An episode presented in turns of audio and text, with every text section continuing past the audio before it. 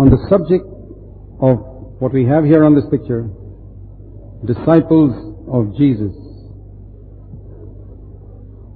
A disciple is a learner and a follower. If you don't learn, you can't follow.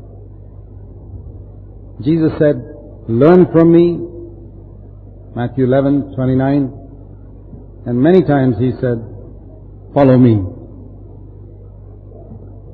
Many Christians believe in Jesus. It's good. We spoke about that in the morning, the importance of faith. But a faith without works, the Bible says, is dead. What sort of works? We saw this morning that there are works that are not acceptable to God. If I think I can please God by my works and make myself acceptable to God by my works, then I'll be frustrated.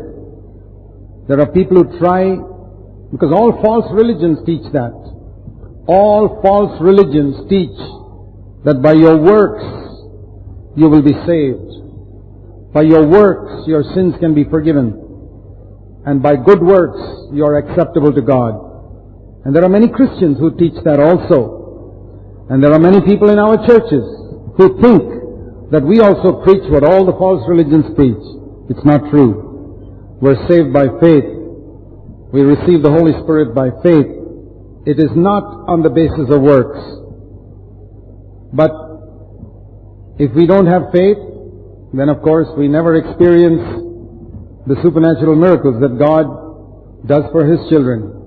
We will just live a good life like a good non-Christian. There are many good non-Christians in India who live better lives than many believers, who claim to be believers. But even though salvation is by faith, it's a faith that produces works. In other words, faith must come first. If there is no faith, works are useless. But where there is faith, if it's real faith, it will produce works. If it's dead faith, it will only produce words. There's a lot of difference between words and works. Christians are full of words. Faith, there are words in faith. The Bible says if you believe in your heart, you confess with your mouth.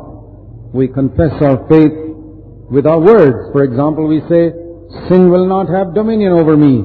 Even when sin is having dominion over me, we say, "One of these days, by the grace of God, I will overcome." That is faith. Like Abraham said, "I am the father of a multitude." Even though I don't have any son right now, God has said, "I'll be the father of a multitude." I will be the father of a multitude. And he became the father of a multitude. There is a place for words.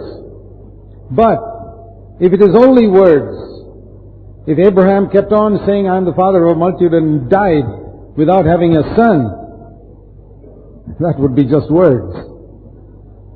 It was words that produced works. His faith resulted in a son that became the father of a multitude. So, faith must produce works, and those works are works of following Jesus, of learning and following. We begin our Christian life by coming to the end of Jesus' life on earth. That is the cross. That's where we all begin. We begin where Jesus ended, on the cross. You can't be a Christian without starting there and seeing that there on the cross He died for my sin. He took all my sins on Him. Once I start there, and all my sins are rolled away, and I have died with Christ and risen with Him, then I go to the beginning of Jesus' life, and start following Him. So that is the true Christian life, where I begin, where Jesus ended, with the cross. And once I've been forgiven and become a child of God, I go all the way back to where Jesus began His life and seek to follow Him. Now the mistake that a lot of Christians have made is one of two errors. One is to try to follow Jesus without first coming to the cross. I think Mahatma Gandhi was a great man, and I think he was a very sincere man, and I think he was a very good man. But he tried to follow Jesus from the beginning without first coming to the cross, and you can't do that. Then you become an imitator of Jesus. You can't do that. You have to first come to the cross as a sinner. If you came to Jesus as a Christian, your sins won't be forgiven. You know, sometimes I ask people, even in our churches, the other day I asked somebody, when were you born again? Oh, he said, I've been a Christian from my childhood. And when he says that, I know he is not saved. How can you be a Christian from your childhood? You mean you were not born of Adam's race? Were you born of some other race? Do you know that there is no difference between a Christian and a non-Christian as far as God is concerned? And you come to Jesus as a Christian, He'll say, I didn't come for Christians, I came for sinners. And any of you who've come to Jesus as a Christian, I want to tell you in Jesus' name, you are not saved. Please listen to that now. You are not saved. You're fooling yourself. You'll go to hell. You will go to hell, because Jesus did not come for Christians. He came for sinners. But those of you who came to Jesus as sinners, it's salvation for you. The trouble with a lot of people is they have never come to Jesus as sinners. Or if they came as pretty decent sinners. And those are the biggest Pharisees in the church. Not as filthy sinners.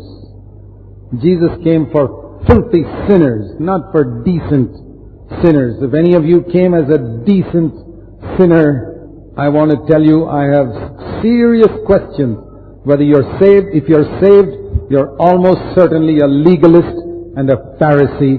And until you get rid of that and come to Jesus as a filthy sinner, I don't think you'll ever make much progress in your Christian life. And the biggest problem is for those who have never fallen into serious sins.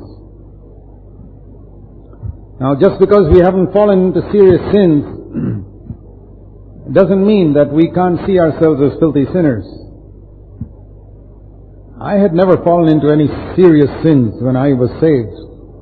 But pretty soon I discovered that I was the chief of sinners, because of one reason. I saw that man looked on the outward appearance, but God looked at the heart. And when looking at the outward appearance, I was much better than everybody else. I was not a filthy sinner on my outward appearance. I was brought up in a good family. But when that's when you look at it from a human standpoint. But when I saw myself as God saw me, I saw there was no difference between me and the filthiest sinner in the world. I really believe that.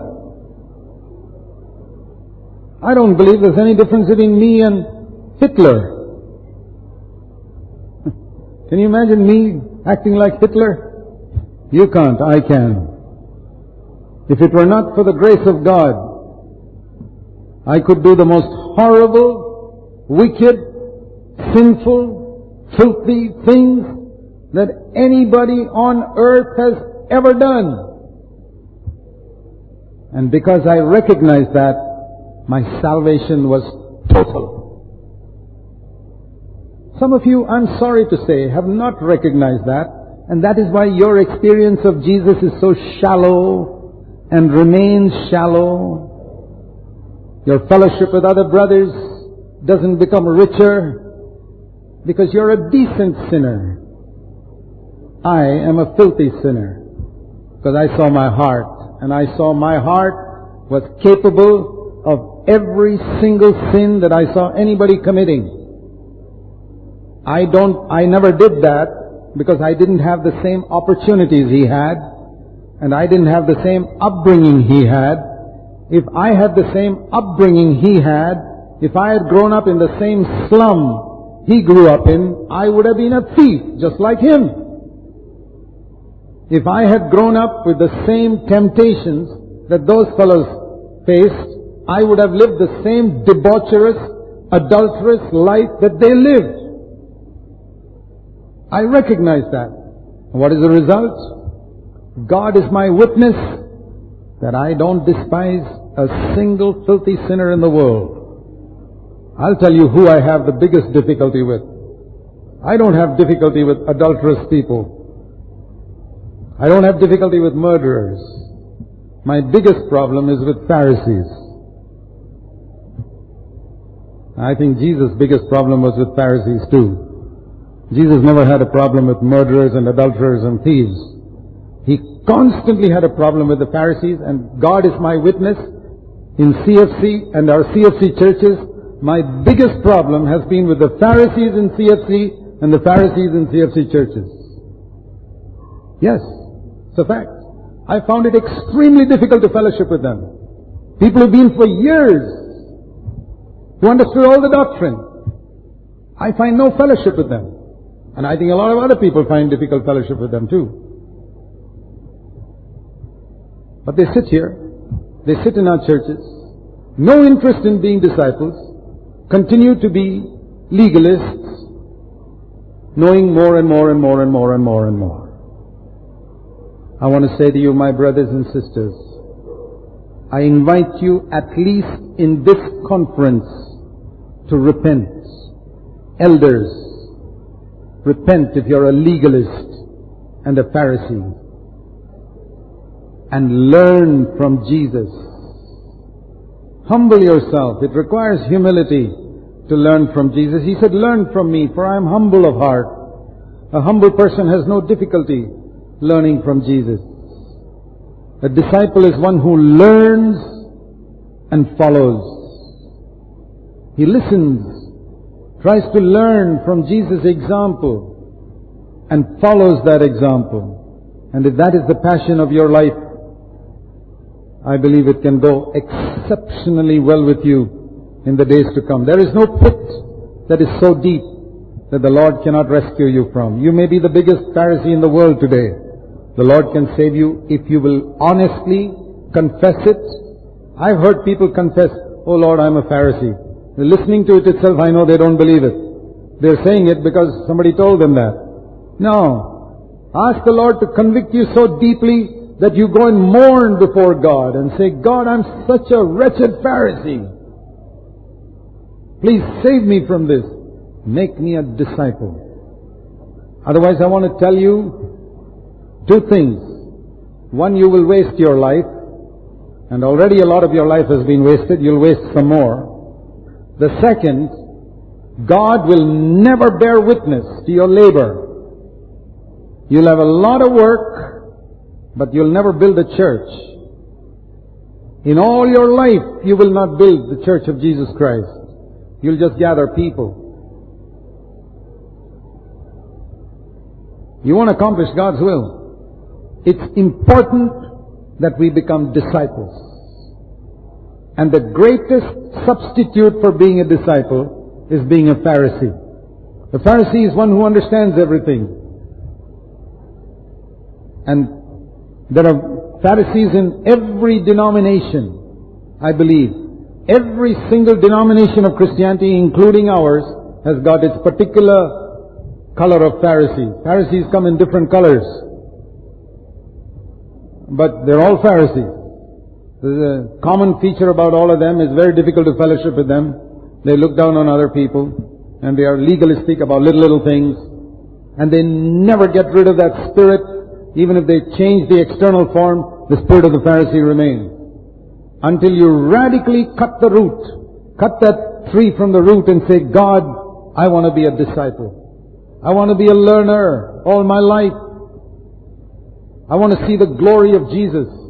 pray that you will see the glory of Jesus so that you can learn from Him and follow Him and make that the passion of your life. And don't worry about other people. Just learn from Jesus and follow Him. Jesus said in Matthew chapter 28,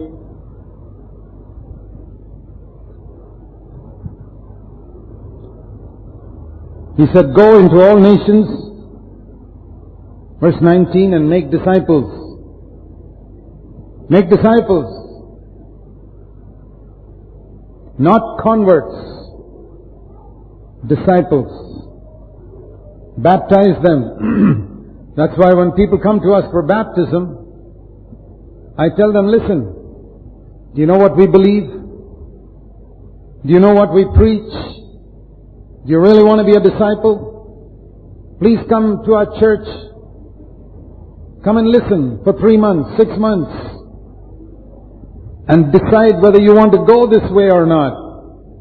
And if you want to go this way, by all means, we'll baptize you. But if you don't want to go this way, you want to go some other way, some lower standard, preached in some other church, I would recommend that you go to that church and get baptized there with whatever type of baptism they offer. Because Jesus said, we got to baptize disciples. And if you're not a disciple,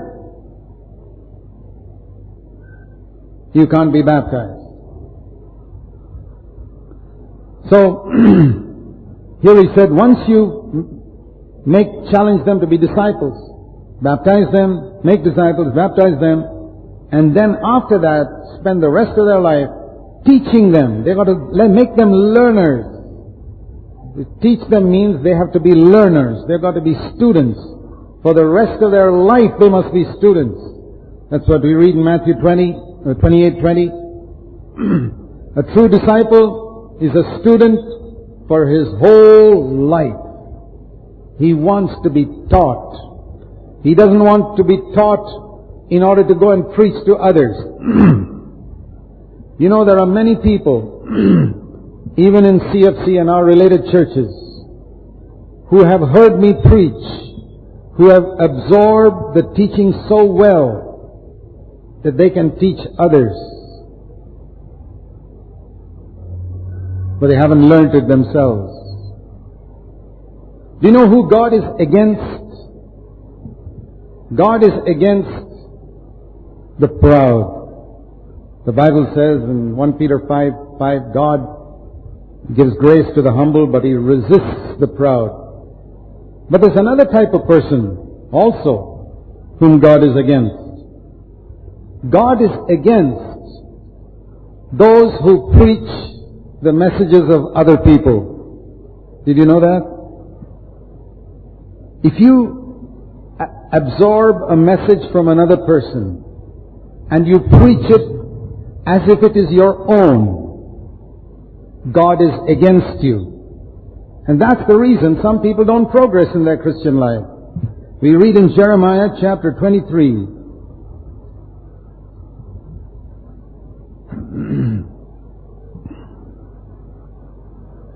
There are many people here about whom the Lord says, I'm against them. I'm against them. I'm against them. Notice what He says here. Verse 30. I'm against the prophets who steal my messages from other people. Who steal somebody else's message, absorb it, and begin to teach it as if it is their own to get honor. God is against such people. They may last for a long time, but one day God will bring them down. Because they seek honor. They are dishonest. They haven't learned from Jesus. They are absorbing the message in the meetings in order to preach it to somebody else. And I'm sorry to say, we've had examples of that. Even in CFC and related churches. And that is one reason Some of them have never grown spiritually. They've grown in knowledge. Their head has become huge, like these little children who got hydrocephalus, water-filled heads. Their heads are also filled with water. Huge heads. No lie. We shouldn't be deceived. A disciple is a learner. He's not interested in preaching messages. He's not interested in getting up somewhere and preaching a message to get honor. He's interested in following. He's interested in listening in order to follow, not to grasp the doctrine so that you can explain it to others. Let me tell you, my brothers and sisters, don't seek to grasp the doctrine in order to explain it to others. I've seen enough people who try to do that, who made a mess of their lives. Please learn so that you can follow. James says, my brethren, James 3 verse 1, don't try to be a teacher, because you will be judged more strictly. And that has happened. God has judged such people very strictly, and they have fallen, because God is against them. But God is never against a man who is learning in order to follow. He's against people who are learning in order to preach. Now, many of you have come to CFC and its conferences for many years. I want to ask you in Jesus' name, tell me, or tell yourself, what have you learned the truth for? Is it to preach to others? I praise God for a number of people sitting here who have absorbed the truth, not to preach to others, but to follow it. And those are the ones who have grown, and they are not the clever ones. The clever ones absorb it to teach others, and they are the ones who have ruined themselves. So I say that as a warning. That is why I say don't try to be an expert in the church. There are very few people whom God has called to teach. If God has called you to teach, He will give many people confidence in you. If people have no confidence in you and you imagine that you're a teacher, you're just fooling yourself.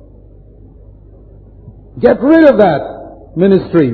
Humble yourself and be a follower of Jesus. And say, Lord, you have not borne witness to this fantastic ministry that I think I have. I want to be a follower from today. Seek to be a blessing to other people. That is more important. So when you hear the Word of God in the conferences and the meetings, don't absorb it in order to teach it.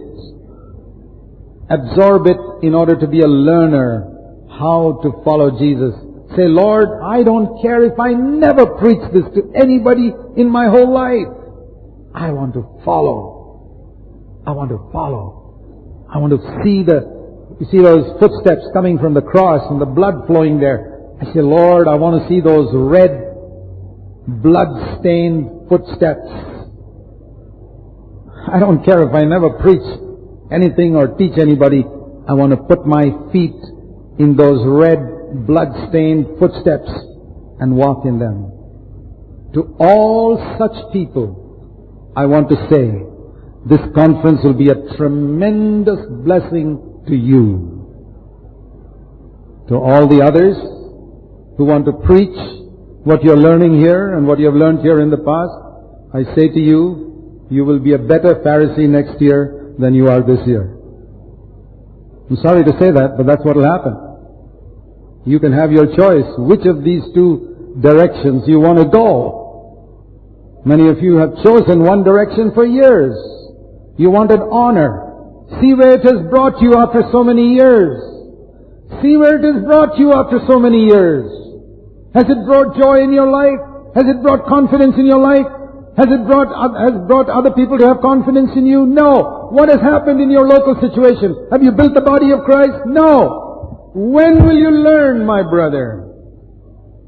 To start learning in order to follow and not learning in order to teach. It doesn't say there in that picture, learners and teachers. No. That's the way of Phariseeism. Learners and followers. Be a follower. And then you can say to other people, brother, I don't have anything to teach you, but you can follow me as I follow Christ. And hundreds will long to have fellowship with you because they want to follow Jesus. Don't you want to be like that? Or do you want to be continue to be a Pharisee? Why not turn back on that road? You took the wrong turning many years ago. You took the wrong turning. You came along as a learner, and then you came to a fork in the road. One said, followers. The other said, teachers. And you took the wrong turning. You went as a teacher. And that's why you landed up where you are today. What's happening in your life? Your life should be on fire. Some of you have been believers for so many years, you should have been setting India on fire by now. What are you doing? Teaching. Teaching. You took the wrong turning, brother. Turn back. Otherwise you'll go further in the wrong direction. Turn back to the place where you began to seek your own honor and go back on the road of following and being a disciple, and say, Lord, I don't care if I never have a ministry. I want to follow in Jesus' footsteps all my life. And I believe that God will honor your repentance. Get up in your church, publicly confess your seeking honor, publicly confess your lust for honor. Confess it just like if you had been living in adultery for 10 years. Do you know that seeking honor is worse than living in adultery for 10 years? Supposing you had been secretly living in adultery for 10 years and nobody in the church knows about it, don't you think it's about time you got up in your church and confessed it? Sure. Well, if you've been seeking honor as a great teacher or something like that, get up and confess it, saying, I've been seeking honor all this time. Lord, I missed the bus. I missed the road. I want to come back. I believe God will mightily bless you and make you a blessing. So, seek to be a follower all your days. And never mind if you never have a ministry all your life. Supposing Jesus says, I'm not going to give you any ministry. You're not just going to walk together in life and you're going to follow me. Will you say, that's enough? You remember what the Lord told Peter? Peter said, what about John? Jesus said, that's none of your business. You follow me. Why do you want John's ministry? You turn around and say, what about that person? God says, that's none of your business. You follow me. Can you listen to that word? At least in this conference. Behold, says the Lord, I am against those who steal other people's messages and preach them for honor. Humble yourself. Confess your sin. Confess it publicly. Get rid of this impression you've given to other people of being such a holy man. Confess it. Confess that you're a thief. And maybe God will help you. God will honor your honesty. Yeah. I want to turn to John's Gospel. It says here in John's Gospel chapter 2.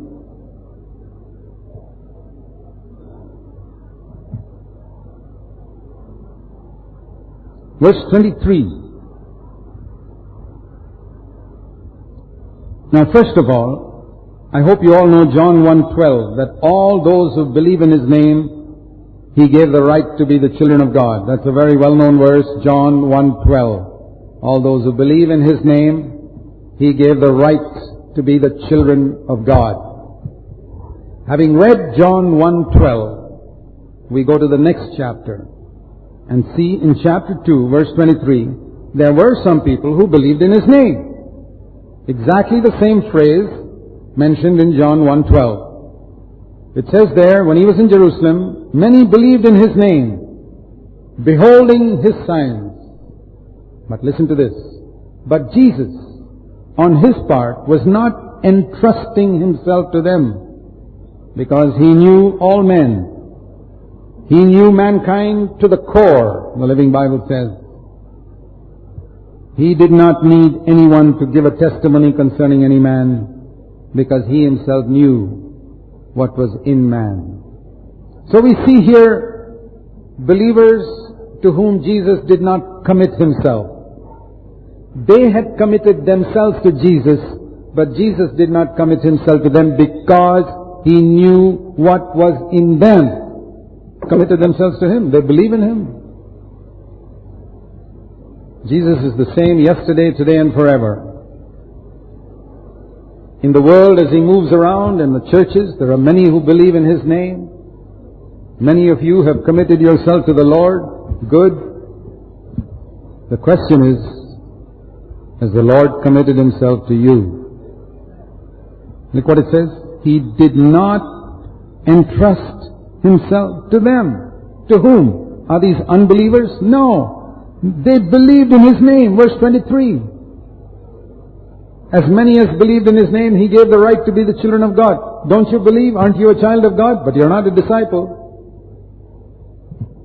Why didn't Jesus commit Himself to some people then, many people? And why doesn't Jesus commit Himself to many people today? Answer, verse 25, because He doesn't need any recommendations about anybody. He knows what was in man. And I want to say to you, my brothers and sisters, however painful it may be for you to receive it, please, I beg of you, receive it. It'll be your salvation. Please receive this message that Jesus does not commit Himself to you, because He knows what you are seeking.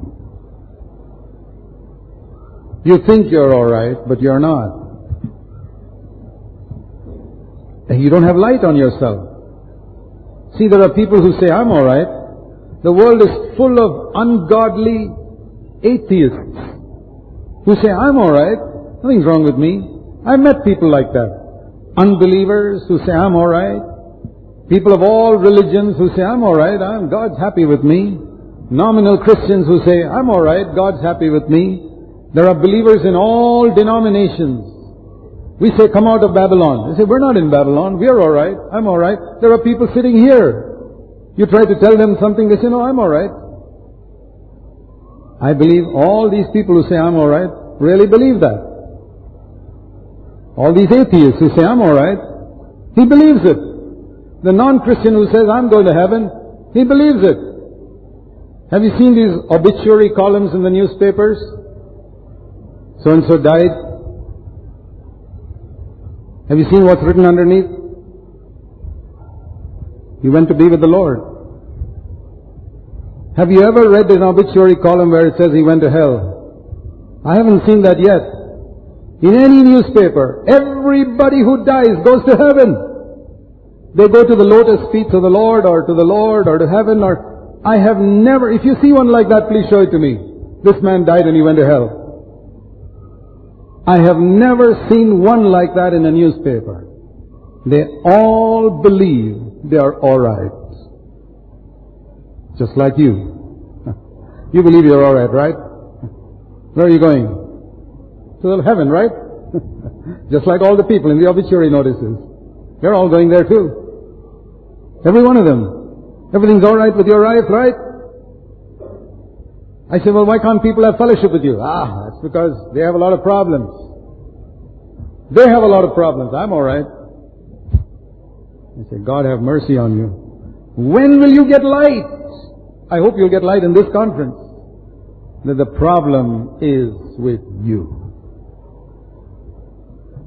If you get light on that, I believe God will have been tremendously merciful to you in this conference.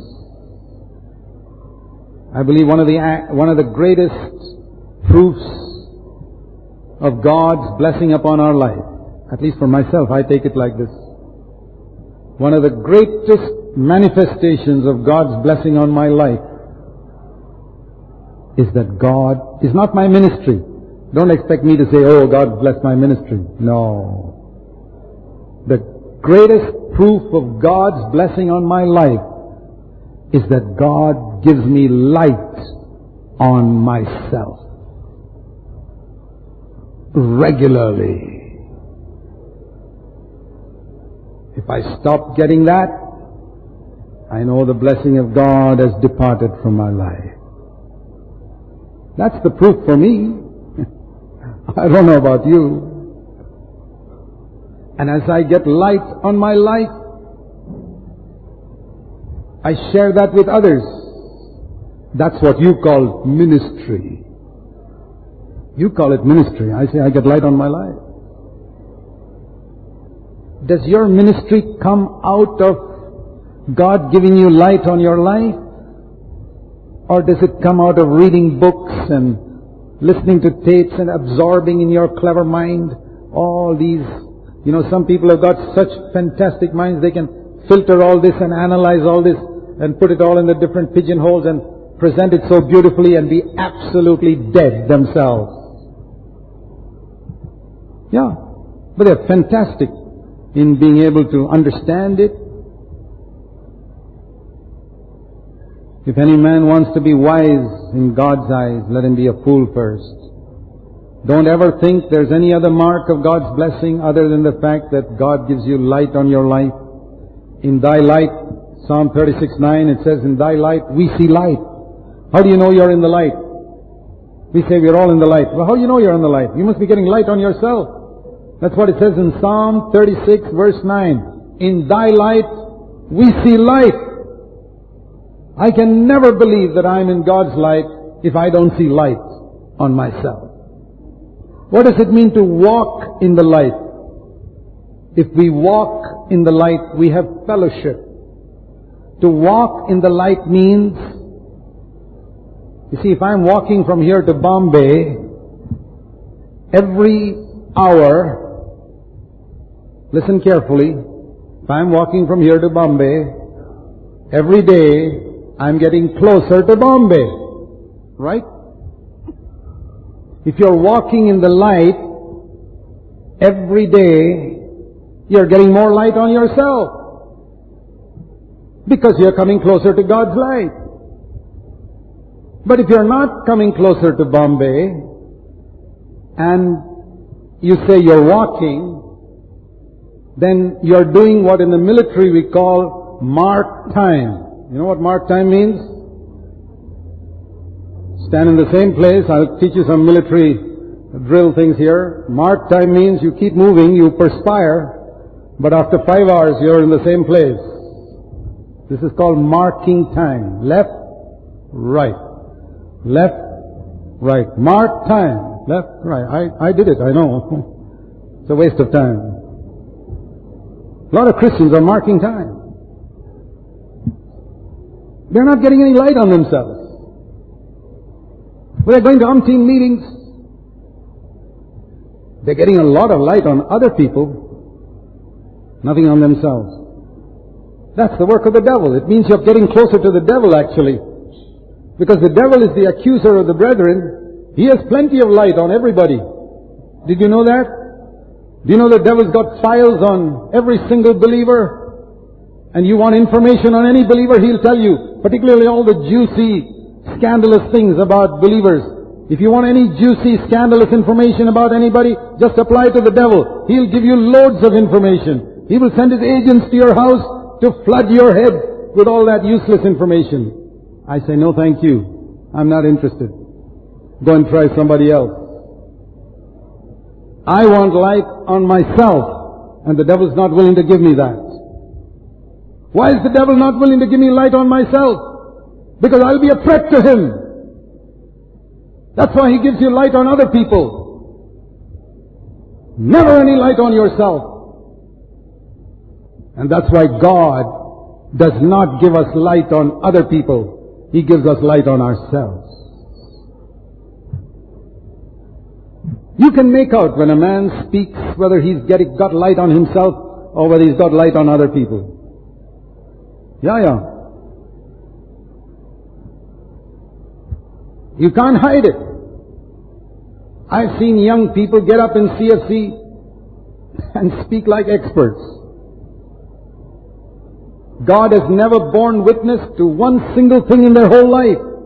But boy, they are experts. And they never seem to get light on that fact.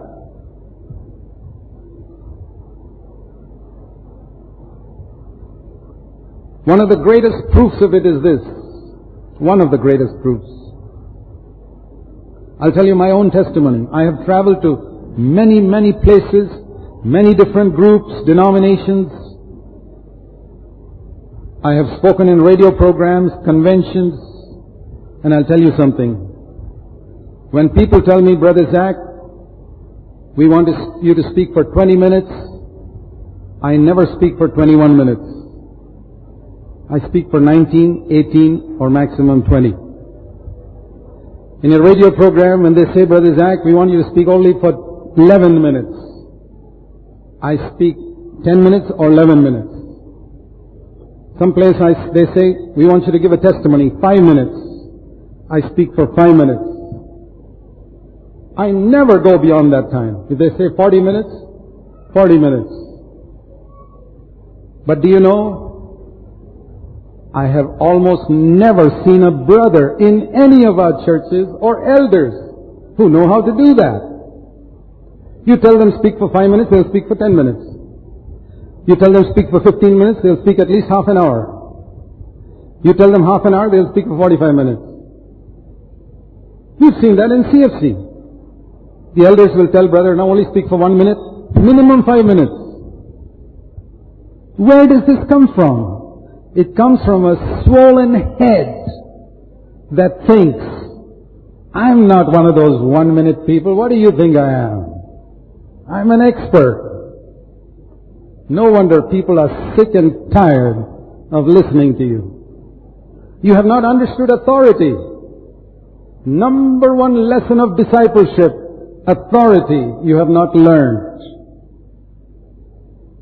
I challenge anyone, anywhere in the world in the last 40 years to get up and say, we asked Brother Zach to speak for so much time and he spoke for 5 minutes longer. Anywhere in the world, I have learned to respect authority. If they tell me 2 minutes, I take 2 minutes. I've got a watch. There's a clock in front of me.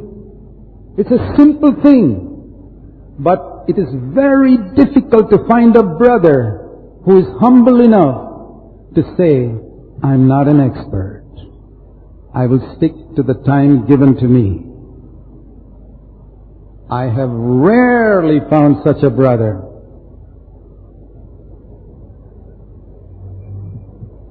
Why is that? After so many years of teaching in the church, of submitting to authority, of listening to submitting and submission and taking up the cross and denying yourself. Why is it in practical matters in such a simple, easy thing like this? We can't submit. After all, it's an elder brother in the church or the pastor of a church I'm visiting who's telling me he's the authority there. I've got to listen to him. If he tells me to take off my shoes and come, I take off my shoes and go there. I believe in submitting to authority. And I want to tell you, my brothers and sisters, that has been my salvation. You ask these elder brothers in Tamil Nadu and other places where I go to, I do exactly what they say. They tell me to speak for 40 minutes, I speak for 40 minutes.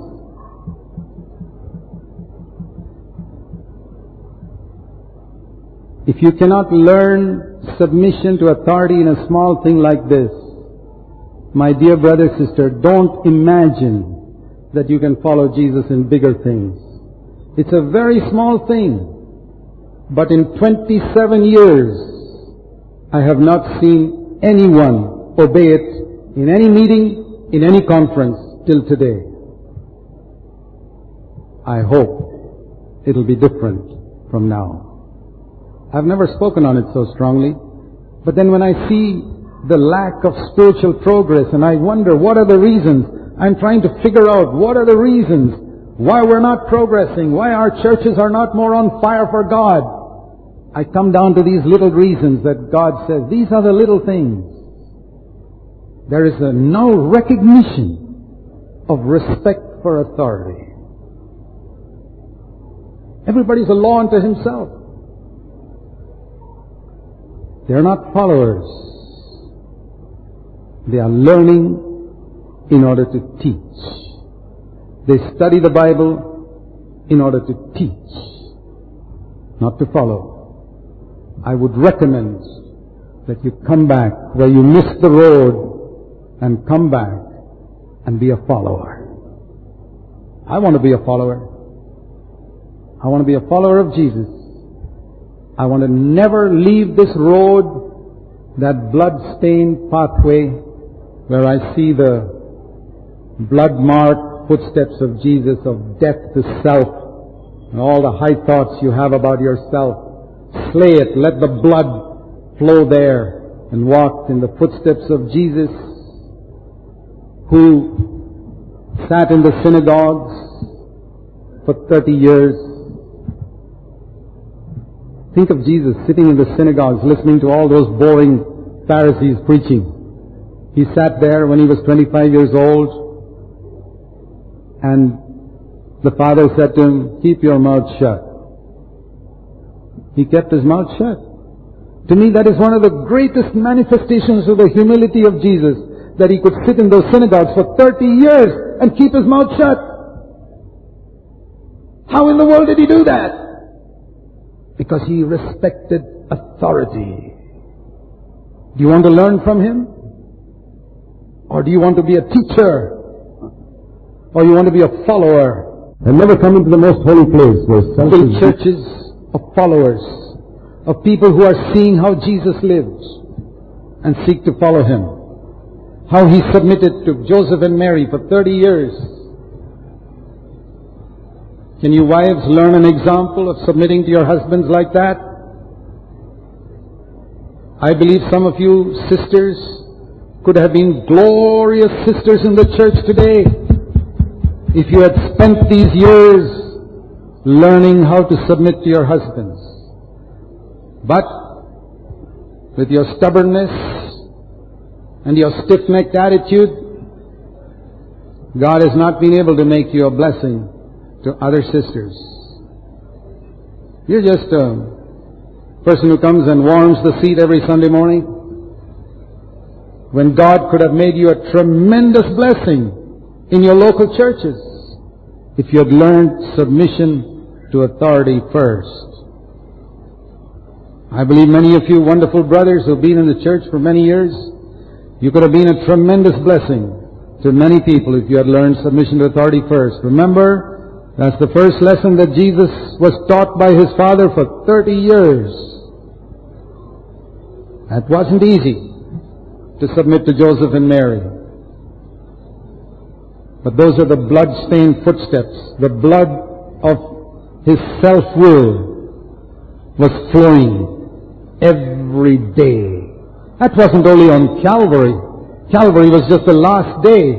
Every day the blood of his self-will was flowing, flowing, flowing, and there was a blood-stained pathway. Have you seen it? You want to go that way? That's a disciple. Now I want to turn to Luke 14. Luke 14, it says,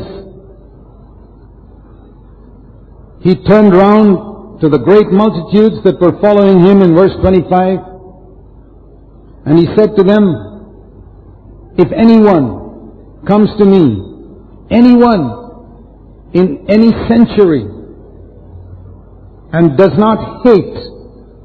Now listen, I want to come back to this because I remember when we started building the church in Bangalore in 1975, August.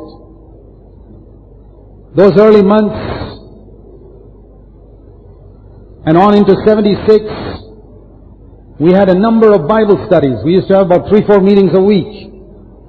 We had a number of Bible studies, first of all, on foundational truths, on repentance, restitution, faith, water baptism, baptism in the Holy Spirit, a lot of teaching, and then we went on to teaching on discipleship, because we said we wanted to make disciples. And I believe that as the numbers have increased in all of our churches, I'll tell you honestly, God is my witness, I am not excited. I am not excited. Because I don't know whether the increase in numbers has produced more disciples.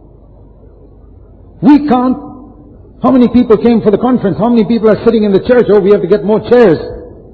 I tell you, God is not counting the chairs. He's counting the disciples. Do we have more disciples today in CFC than we had in 1975? I hope so. I would say, I don't know. In our churches today, as the numbers have increased, are they all disciples? Those people who have now started coming to your church, are they disciples? If they are not disciples, what type of denomination are you building? You're building another CSI church. You're building another Roman Catholic church. Ah, come brother, come. Yeah, do you believe in Jesus? Yeah, I believe in Jesus. Come, we'll baptize you. Okay, come. You want to break bread? Here you are. Have you lost the vision that we started with? Even in Tamil Nadu, when we started 20 years ago, in Tuticorin, in some of those other places, 20 years ago. Have you lost that vision of making disciples and started glorying now, just like all the other denominations, in numbers? You're excited with that? God is my witness, I am not excited. I am concerned. I'm not excited. Are these people disciples? All these people sitting there, like it says in Luke 14:26, do all of them hate father, mother, wife, children, brothers, sisters, and their own life? Are they like that? Do they love Jesus more than father, mother, wife, children, brothers, sisters, and their own life? If not, according to that verse in your Bible, they are not disciples. What type of people are you gathering in your church? What type of people? Are you trying to impress somebody that you got a big church? Or are you living before God's face? We've got to come back to that message we preached in the beginning. Discipleship. Jesus said, go into all nations and make disciples. People who love me more than they love their father and mother and brother and sister and wife and children, for whom I am supreme. Is Jesus supreme in your life? Are you gathering in your church people for whom Jesus is supreme? Is that the message you're preaching? Or when you see the great multitude, Jesus also saw great multitudes coming in verse 25. Just like some of you are seeing great multitudes coming to your church. And when you see great multitudes coming to your church, please do what Jesus did. Learn from Him and follow Him. Speak what He spoke to the great multitudes. When He looked at the great multitudes coming, you know what He told them? Let me read you a verse in John's Gospel, chapter 6. John 6.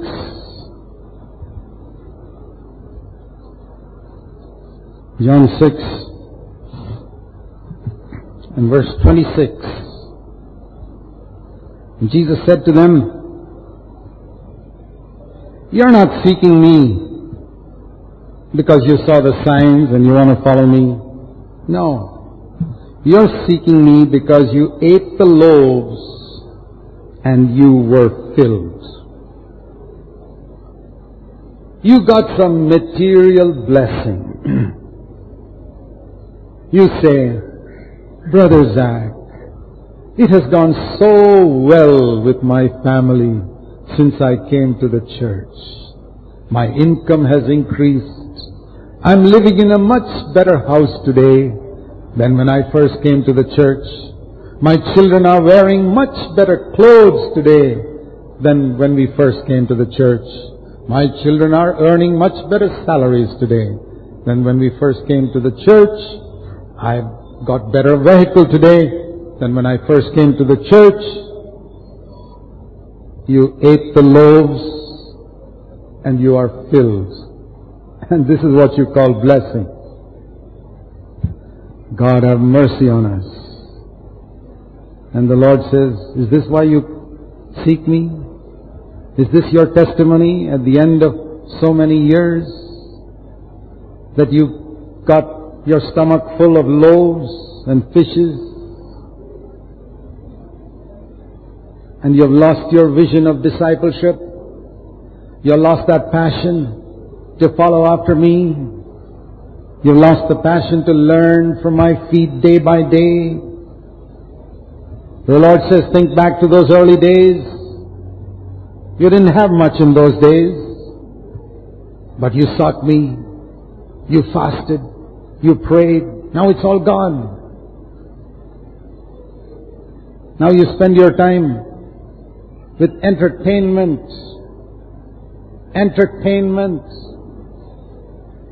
picnics, not fasting.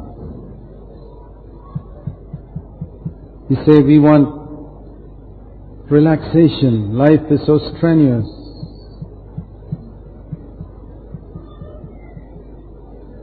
I'm looking forward to relaxation too, in heaven. Not here. You know what Jesus said? My Father is working, John 5:17, and I'm working. John 5:17. Do you know that God has had no Sabbath after the first one? God has had only one Sabbath so far. That's the one described in Genesis chapter 1 and 2, the seventh day, Genesis chapter 2, God rested. After that, He's had no Sabbath because man sinned. And Jesus said, they asked Him, why are you working on the Sabbath? He said, I don't have any Sabbath. That was the question. They were accusing Him because He was doing these things, verse 16, on the Sabbath, John 5:16. And He said, I don't have a Sabbath. What do you mean Sabbath? He says, my Father has had no Sabbath since the day Adam fell into sin. And I'm in fellowship with my Father. I don't have any Sabbath. I don't have any time to think of all that. There's a world that is lost in sin. There are people in need. There are believers who are backslidden. There's churches that are carnal. Where is the time for a Sabbath? Where is the time for entertainment and picnics and relaxation when this is the condition of Christendom? When the name of Jesus is being dishonored in India, where are you going for your holiday? Holiday. Jesus didn't have time for it. His holiday, He said, my food is to do the Father's will. When they asked Him, have you eaten? He said, I've already eaten. My food is to do the Father's will. Have you had a holiday? Yeah, I've had a holiday. I did my Father's will. That was my holiday. Do you want to learn from Him? There is a price to be paid to follow Jesus. Forgiveness of sins is free. But to follow Jesus, there is a price to be paid. To build a church, there is a price to be paid. To build a church of disciples, there's a price to be paid. How many of you are willing? I hope you young people are willing to pay the price. Some of your fathers were willing to pay that price when they were young people, but they are backslidden today. You, be like your parents were when they were young, on fire for God, devoted to Jesus, not like your parents are today, like your parents were Once upon a time, when they were young and devoted to Jesus. Dear brothers and sisters, be a learner. Get rid of this desire to teach and to explain. You young people, don't become teachers. Be followers. The best people in the church are the followers, not the people who can explain all the doctrines and get up and say clever things in the meetings. Not even the elders, the followers. The best people in the church are the followers who say, Lord Jesus, I love you more than my father, mother, brother, sister, wife and children. Follow Jesus' example. It says in Mark chapter 3. Turn to Mark chapter 3. Those whom he wanted, and they came to him. Many people believed in him, but he called certain people and said, listen, I want to commit myself completely to you fellows. You're only 12, but that's enough. I'll turn the world upside down with you 12, because I'll commit myself fully to you. There are multitudes who believe in me, and I can't commit myself to them. He called these 12. And he appointed them that they might first of all be with him. Verse 14. They were appointed not to preach, not to teach, but to be with him. And then that they might go out to preach with authority. How can we preach with authority? They had to be with him first. They had to be his disciples. They had to learn, follow. And he appointed the 12. And when Jesus' brothers, do you know Jesus had 4 brothers? Their names were James, Joseph, Jude, and I forget the 4th one. There were 4 brothers he had. His own blood brothers, the children of Mary, born after Jesus, Joseph's children. They got a bit jealous, because they say, hey, this fellow is becoming famous, our elder brother is becoming famous, he's having a ministry, people are accepting him all over the country. We are the ones who should get some honor along with him. After all, we are his closest relatives. But he doesn't choose us. He goes and chooses these 12 fellas from here and there. And he rejects us. We want some honor from our brother who's become famous. They never wanted him when he was not famous. But now that he was a bit famous and going around doing miracles and a lot of great people following, they said, we better get onto this bandwagon and get some honor ourselves. And so when he came home, verse 20, they had never seen anything like this. He came to his home, and a tremendous multitude gathered around there. And he didn't even have time to eat a meal. And do you know what his own brothers said then? It says they took custody of him. They grabbed him. These 4 brothers of Jesus, they caught him and said, come here, you fellow, you're off your head. You've lost your senses. Why did they get upset with him? Not because he wasn't eating his lunch. Oh no. It's because they did not get a part of the honor.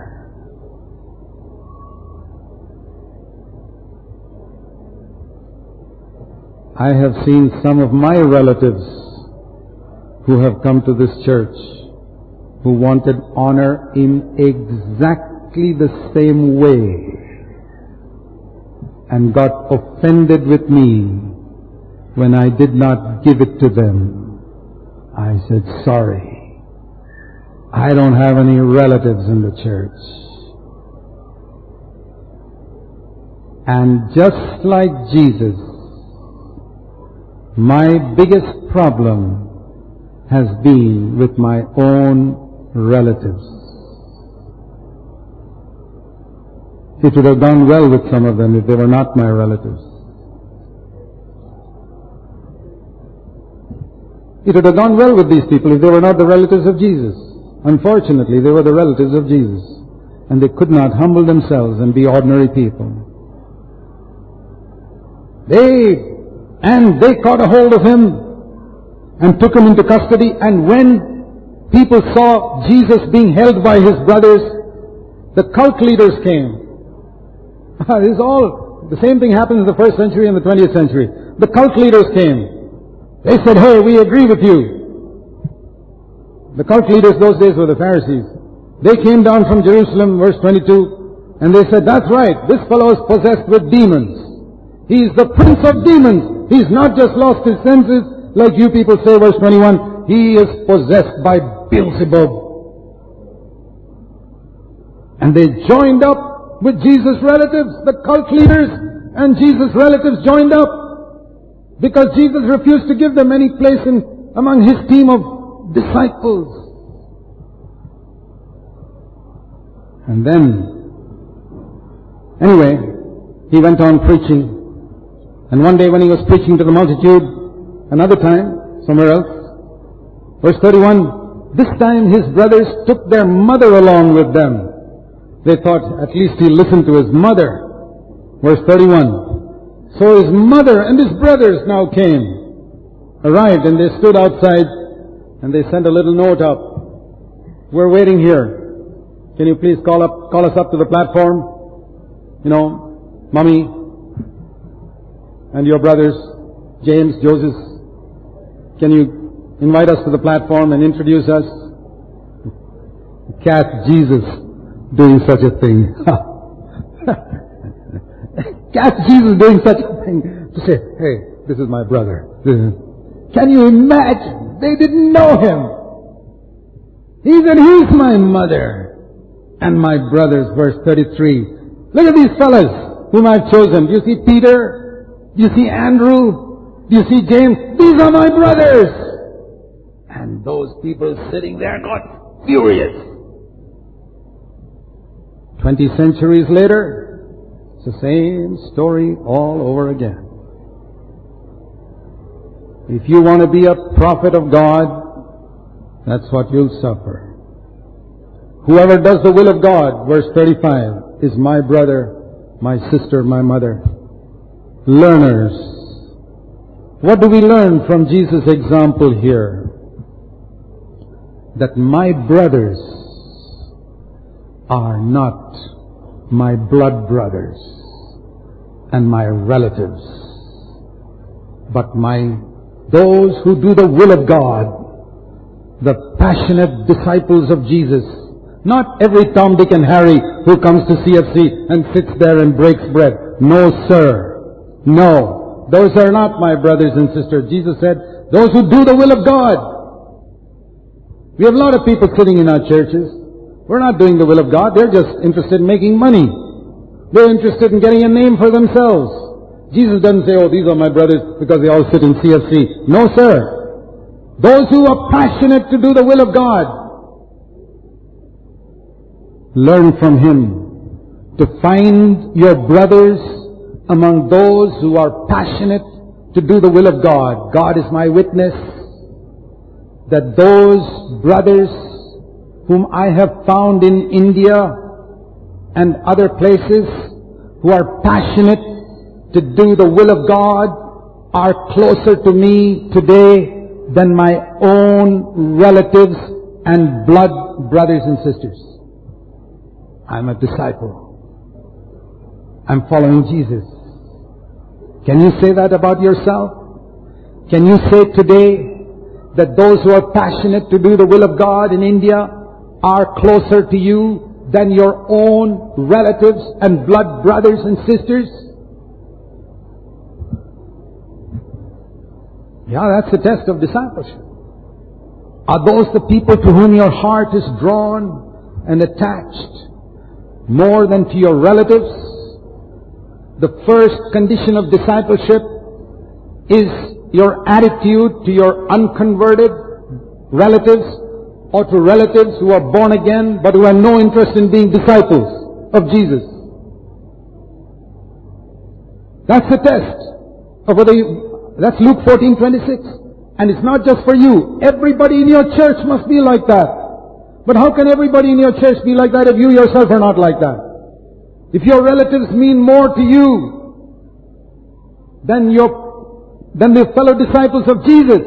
I'm not saying everybody in your church, no. But those who are really disciples of Jesus, if your brothers, if your relatives don't mean more to you than the wholehearted disciples of Jesus, and the wholehearted disciples of Jesus in your church may be only 10. Okay, 10. Jesus was talking about 11. He was not talking about all the people who believed in Him, and I'm not talking about all the people who come to join our church and break bread with us. No, I'm talking about 10 people who are wholehearted disciples of Jesus. They mean more to me than my blood brothers and relatives. It's true. There are more than 10. Praise the Lord. But is that true of your life?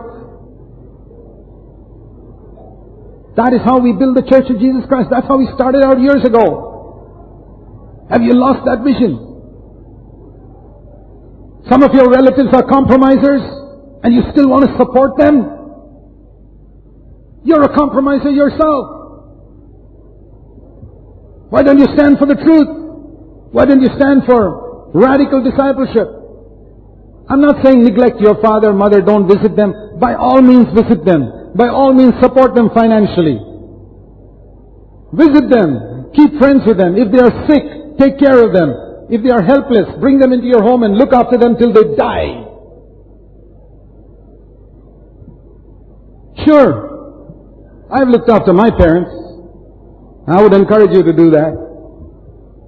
But don't let them take your heart away from commitment to those who have become disciples of Jesus. Keep relatives where they belong. Don't let them take the place of your fellowship with totally committed disciples of Jesus. There are many people who have not made that break in their life with their father or mother or wife or children or brothers or sisters. It's sad. Don't misunderstand me. I'm not saying, like the cult leaders say, don't have any more contact with your relatives. That's a cultism. It's a teaching of cultism. I say honor your father and mother, even if they are non-Christians. Respect them, take care of them, but let your commitment be to the disciples of Jesus. If you're visiting some city and your father and mother is there, or your father-in-law or mother-in-law, go and stay with them. Don't burden the brothers in that church and go and stay with them. Go and stay with your father or father-in-law. That's okay for such things, for earthly things like accommodation and all that. It's okay. I would do that.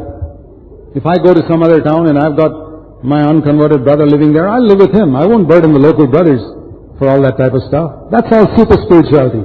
I'm not talking about this type of super spiritual garbage. People who practice that never build a church.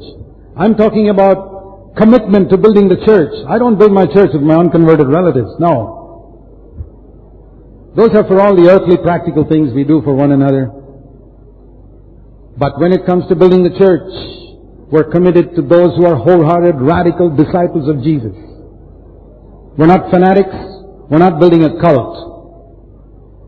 We're balanced in our understanding of where church comes and where family comes. Cults are extreme. Compromisers never understand discipleship. You see, there's a danger in not breaking that connection with our parents. That human, soulish attachment. Because if you don't break that attachment, and they are compromisers, that life flows into you. And you become a compromiser yourself. You know, there's an Old Testament verse which says, Exodus chapter 20, verse 3, I, the Lord your God, am a jealous God. Exodus 20 verse 5. Visiting the sin of the fathers on the children, on the third and fourth generation.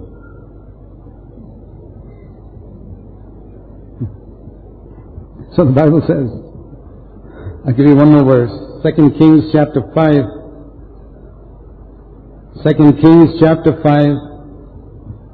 verse 27. Gehazi told a lie and went after Naaman to get his money. He got his money, hid it, and came and stood before Elisha and told a lie to Elisha. And Elisha said, "Where have you gone?" Oh, he said, "I didn't go anywhere." Elisha said, "Don't try to fool me. You went after money. And you got Naaman's money. Along with Naaman's money, you get his leprosy also. And not only you," verse 27, "your children will get it also." And one day Gehazi's little boy, 5-year-old boy, says, "Daddy, I've got a white patch on my hand. What do you think it is, Daddy?" And Gehazi says, "Son, that's leprosy. I got it too."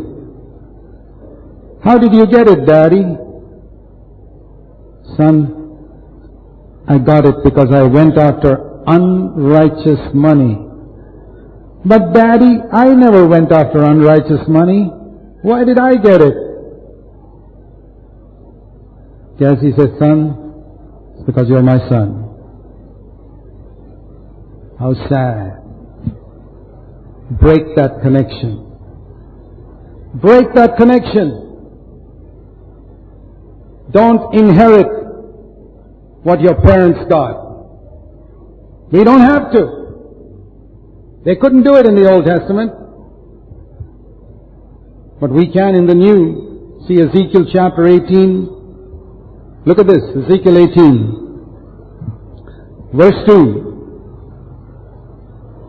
"What do you mean," the Lord says, "by using this proverb in Israel, the fathers ate sour grapes, and the children's teeth are set on edge?"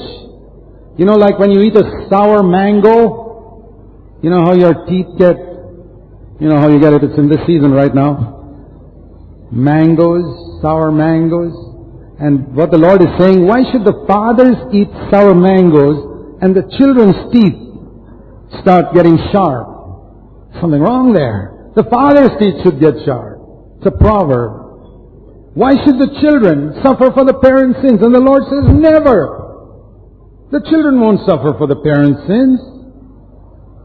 It says here, if a man is righteous and practices righteousness, he will not suffer. See what it says here. Verse 20, "The person who sins will die. The son will not bear the punishment for the father's iniquity." No. How does this fit in with what we read in Exodus? It's all scripture.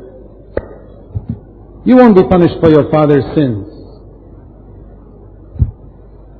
But if you respect him when he did something wrong, and don't cut off that in your mind and say, "I have nothing to do with that," you are accepting it. If your father practiced witchcraft and you have nothing to do with it, you say, "I renounce it. He may have been my father, but I have nothing to do with it. I renounce it in Jesus' name." You're free. But if you don't renounce it because you got this tremendous respect for your father, you won't be a disciple. You may find that witchcraft affecting your family and your children. It's true, I've seen it happen.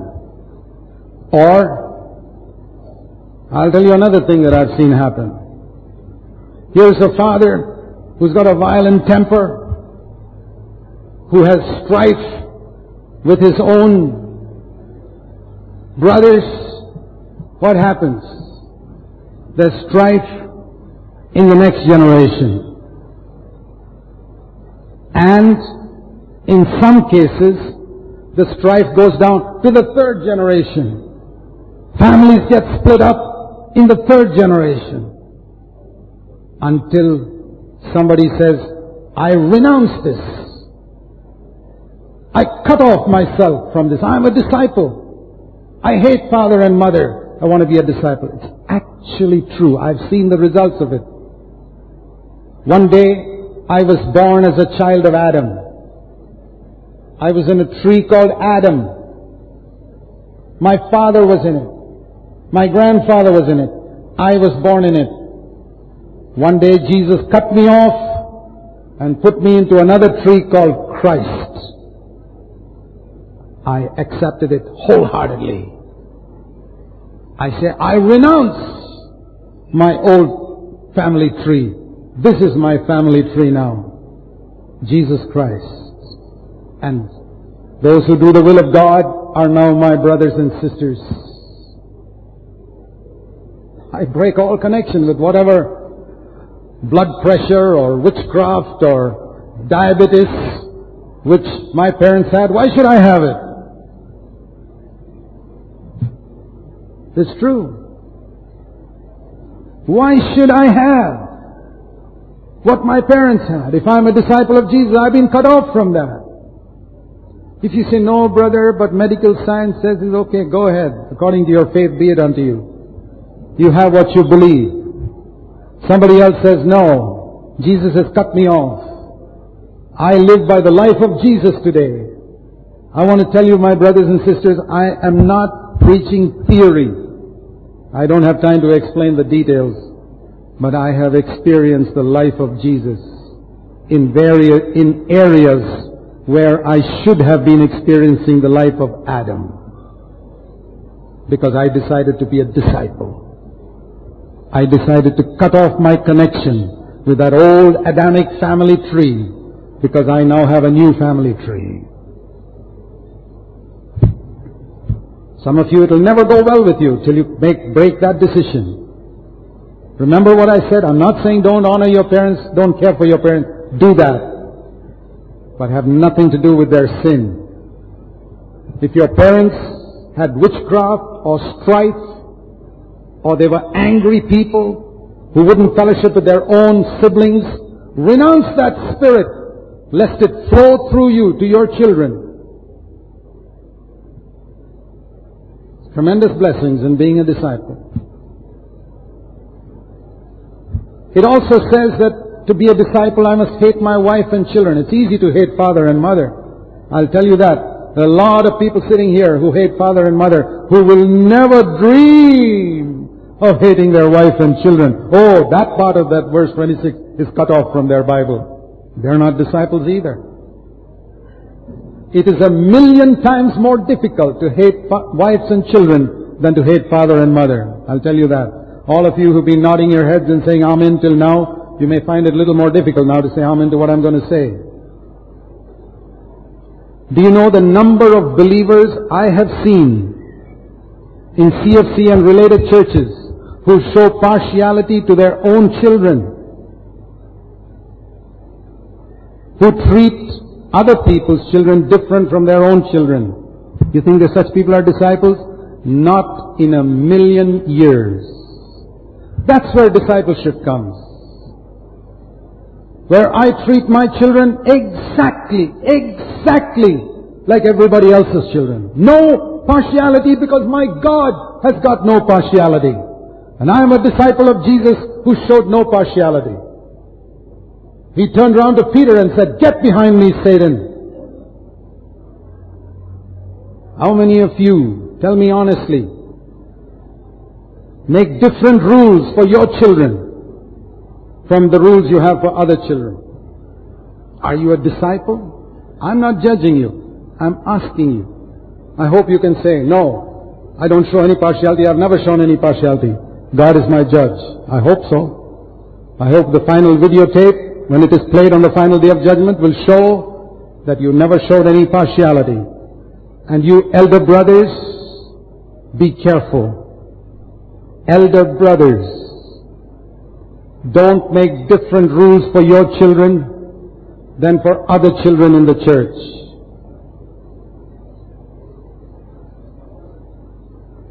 Those children are your children. I remember the day when the Lord spoke to me about the children in CFC many years ago. The Lord said, don't forget, they are your children. I said, thank you, Lord, for that reminder. Are you partial to your wives? Do you listen to gossip from your wives when you will not permit gossip from other people? I'm not talking about listening. I'm talking about being influenced by gossip. Are you influenced by gossip from your wife? What type of disciple are you? You can listen, perhaps just to comfort her. If she wants to vomit, it's better she vomits onto your lap than to somebody else's lap, right? If your wife feels like vomiting, all that rubbish, isn't it better she vomits onto your lap than some other somebody else's lap, right or wrong? Right.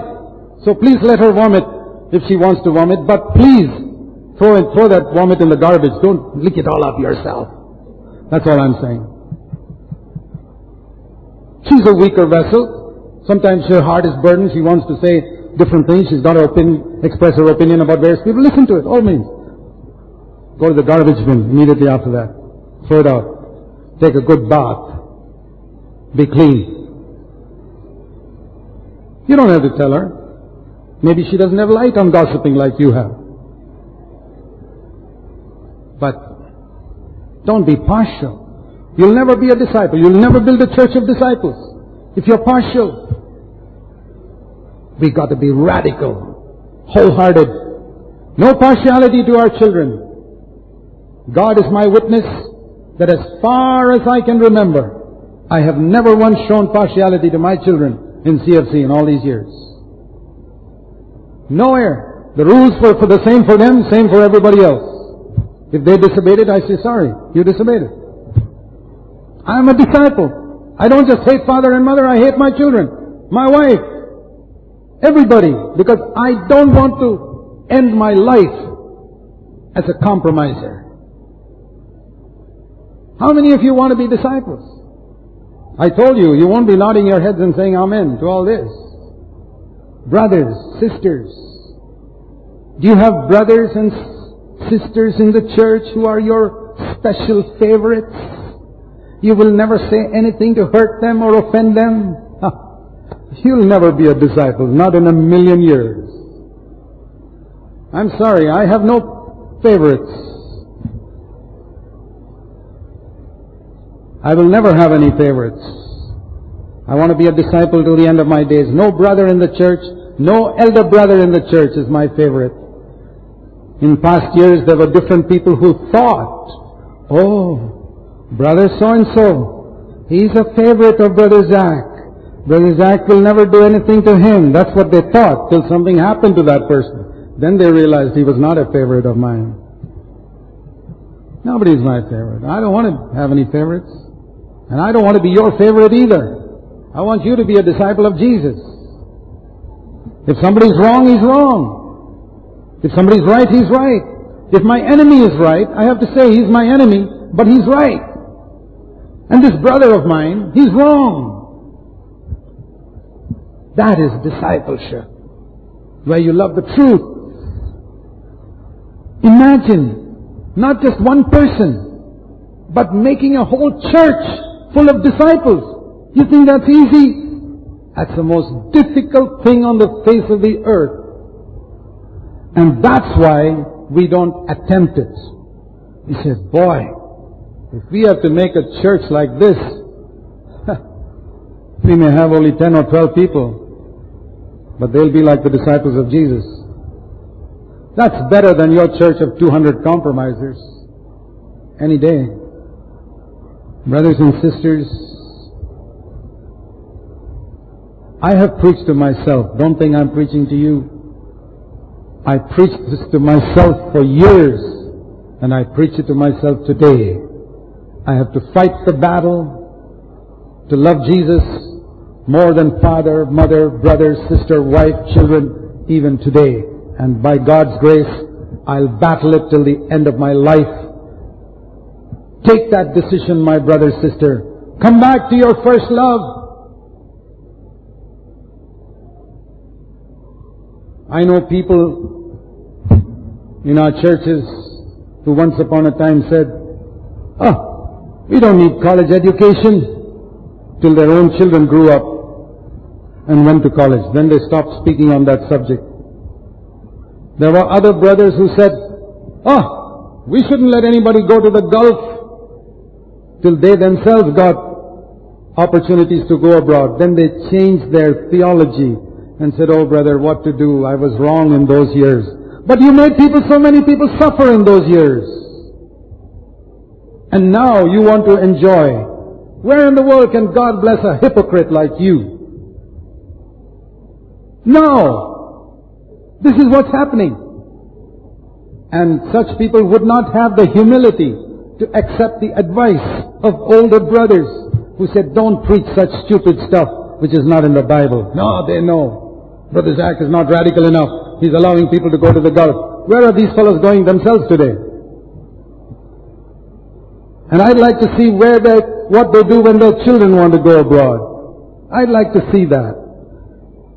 I'd like to see all these hypocrites who would never submit to authority, who thought that they were big, wholehearted disciples who never broke one single thing in their life, who made life miserable for so many people, trying to put all their legalistic rules, and now when it comes for them to have an opportunity to do something, they change all the rules. My brother is wiser than you, and don't open your mouth and say things which afterwards you'll have to take back. Yeah, I've seen so many cases like that of people who think, saying fantastic things which they've never practiced. If you follow one simple rule, you will never go wrong. Preach what you have practiced. Don't talk about other people's children if your own children have not grown up. Just keep quiet on that subject. Wait till your children grow into their teenage years and into their 20s.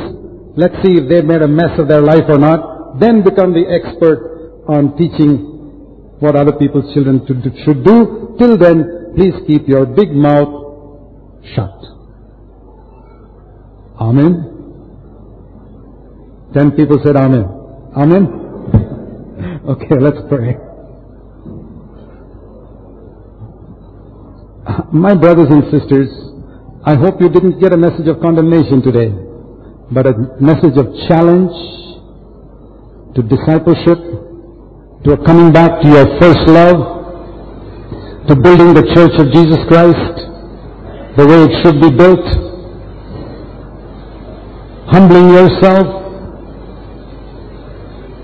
being what God wants you to be. And if you miss the road somewhere, go back and take that road again. It's still the time of grace. There's time to follow. We want to learn from Jesus and follow Him. We want to learn from Jesus and follow Him. My brethren, don't be many teachers, because you will receive a greater condemnation. Be a follower. A humble follower all your days. Get rid of that teaching spirit. It won't leave you unless you crucify it and say, "Lord, I want to be a follower." And your whole life will be transformed. You are invited to visit our website on the internet at www.cfcindia.com. That is www.cfcindia.com, and at poonen.org/Zach. That is poonen.org/ZAC, for video messages, audio messages, and books by Zach Poonen that can all be downloaded freely. Our mailing address is Christian Fellowship Center, 40 DeCosta Square, Bangalore 560084, India. If you would like to receive a weekly message by Zach Poonen by email, please go to our website and send us an email to the address given there. The Lord bless you richly.